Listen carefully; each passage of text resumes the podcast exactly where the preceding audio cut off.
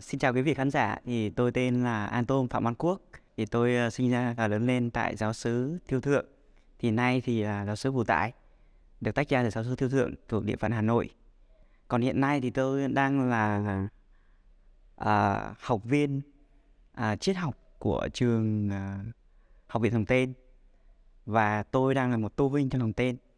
Trước đây thì ừ, thì tôi chưa có cái cái cái gọi là cái định hướng mình đi tu đâu à, từ cái thời còn nhỏ cho đến khi mà à, trước khi bước vào đại học thì tôi vẫn có những cái ước mơ hoặc là những cái hoài bão gì đó. Cái năm nhất đại học vẫn chưa có ý định đi tu nhưng mà vẫn có những cái dự định những cái ước mơ trong cái cuộc đời của mình để xây dựng mua nhà cửa cho bố mẹ hay là để làm cho cuộc sống mình của gia đình nó hạnh phúc hơn.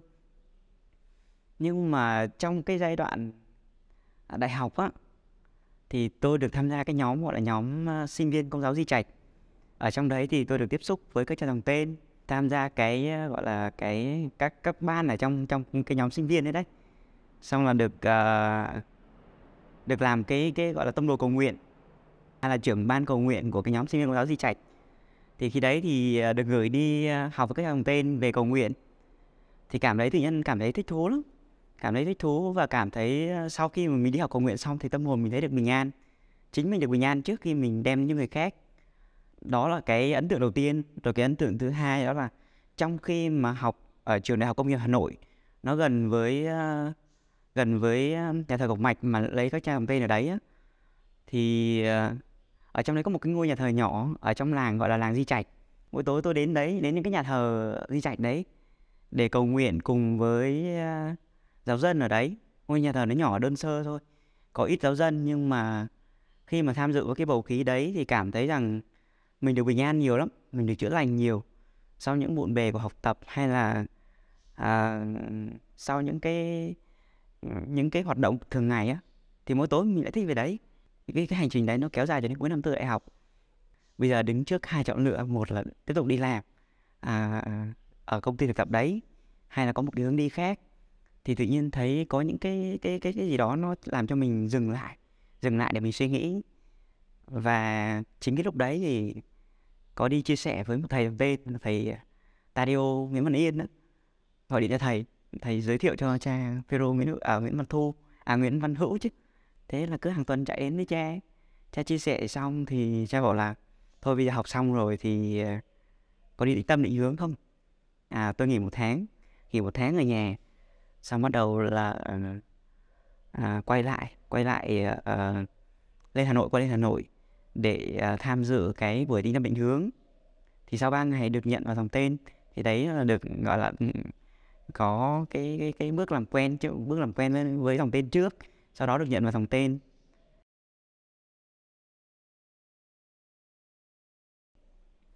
À, ngay từ khi vào dòng á bản thân tôi thì cảm thấy rằng là mình không có sự phân biệt giữa đời sống linh mục và đời sống tu linh à, bởi vì mình đang đi tìm một cái lời mời gọi mà nó tự nó nó nó ở trong trong lòng mình là khi mà mình trong giai đoạn học đại học rồi đó thấy được có những cái cái cái cái rung động nội tâm hay là những cái cảm nghiệm nội tâm như vậy thì thấy nó mình đi tìm những cái đấy trước đi tìm những cái đấy nhưng chưa có cái sự phân biệt giữa đời sống linh mục và đời sống tu huynh thì một cái ấn tượng đầu tiên khi mà nhắn sinh á là thấy hình ảnh chân phước Canate à, chân phước uh, rồi sau đó là thánh Alfonso Rodriguez Ồ, cảm thấy hai cái hình tượng đấy nó sau khi mình ở nhà sinh thì đọc những cái cái tiểu sử đó nhìn cuộc đời của các ngài thì thấy thấy nó nó nó nó lôi cuốn mình lắm.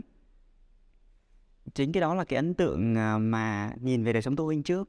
Rồi sau đó vào nhà tập nhà tập thì cái giai đoạn linh thao 30 ngày á à, đại linh thao đấy thì trong cái khóa đấy có cái bài chiêm niệm để à, à, chiêm niệm để à, lắng nghe tiếng gọi vầng sống á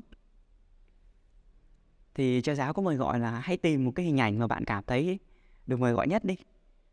À, à, bây giờ thì nghe cái lời mời gọi của người đấy xem như thế nào đã. Rồi bắt đầu là mình có thể suy nghĩ về tiếng gọi của phương sống thì ngay lập tức lúc đấy là bản thân tôi cảm thấy rằng là mình nghĩ ngay đến thánh Amos Solingate à. Nhìn về đời sống của các ngài và nhìn về lời mời gọi của ngài.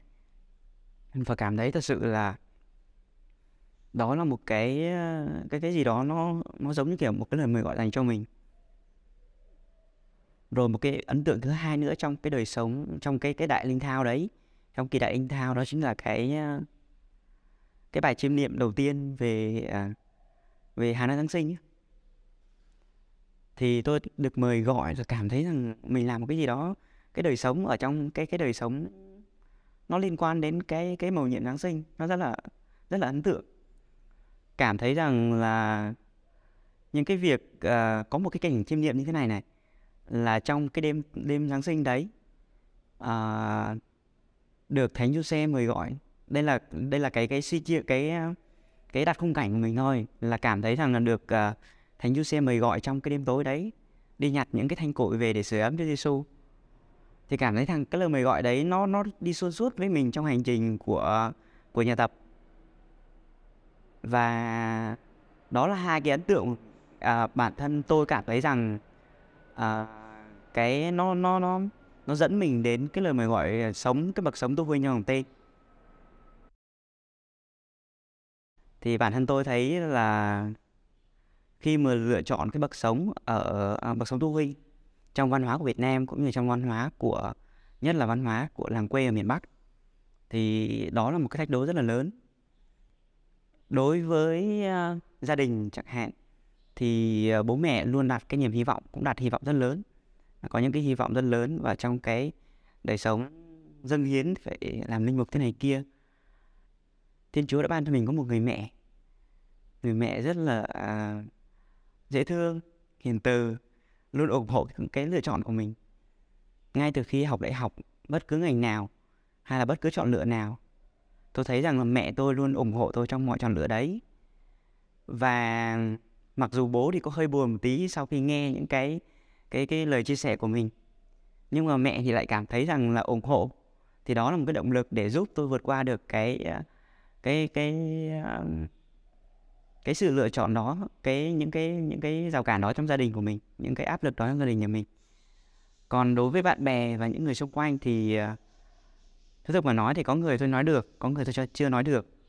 À, có những người mà tôi đã chia sẻ thì cảm thấy rằng là à, khi mà có những người đã hiểu về cái đời sống đời sống tu trì, đời sống dâng hiến á, thì họ cảm thấy rằng à, họ cũng đồng cảm với cái không hẳn là đồng cảm đâu nhưng mà là gọi là hiểu được với cái lựa chọn của tôi và ủng hộ cho cái quyết định đó. Còn những người chưa hiểu thì uh, chắc chắn là sẽ rất là khó nói khó khó có thể chia sẻ được cái cái cảm thức về đời sống dâng hiến của cái đời sống chọn lựa, cái bậc sống tu huynh của mình. Nhưng mà đối với bản thân tôi để vượt qua được cái cảm xúc đấy á, thì ờ, ngay từ ban đầu tôi cảm thấy rằng cái chọn lựa của mình nó nó dành cho chính mình, nó là ơn gọi cá vị, ơn gọi cho chính, phù hợp với chính cái con người của mình, chính cái ờ, cái lời mời gọi mà mình đang khám phá này, rồi chính những cái cảm nhận mà mình đã trải qua trong cái giai đoạn hành trình huấn luyện của dòng tên thì tôi cảm thấy rằng là mình có thể là à, vượt qua được nó và chấp nhận nó với một cái niềm tin và một cái cái sự lựa chọn về cái sự lời mời gọi mà Chúa Giêsu đã dành cho mình.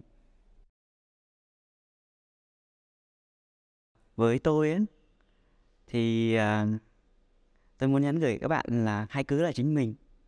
À, đừng sợ những cái cái cái áp lực nào đó tất nhiên là nó có nhưng mà đừng sợ. Hãy là chính mình hãy nghe những tiếng lời mời gọi dành cho mình. À, những cái thúc đẩy từ chính bản thân mình. Bạn hãy đi theo nó. À, và đó chính là cách mà chính Chúa Giêsu đã đó làm cho bạn trở nên bạn. Với những cái khả năng tự nhiên của bạn với những cái niềm vui sở thích của bạn. Và với một đời sống tu vi cũng vậy thôi.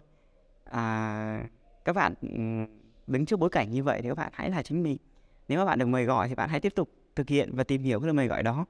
Vì đời hành trình ơn gọi là một hành trình uh, luôn luôn đi tìm luôn luôn lắng nghe chứ không phải là một cái gì đó mình chối từ nó. Và mình phản bác lại nó trước những cái áp lực của những cái đời sống bên ngoài hay là những hoàn cảnh bên ngoài. Thì đó là mời gọi. Dạ.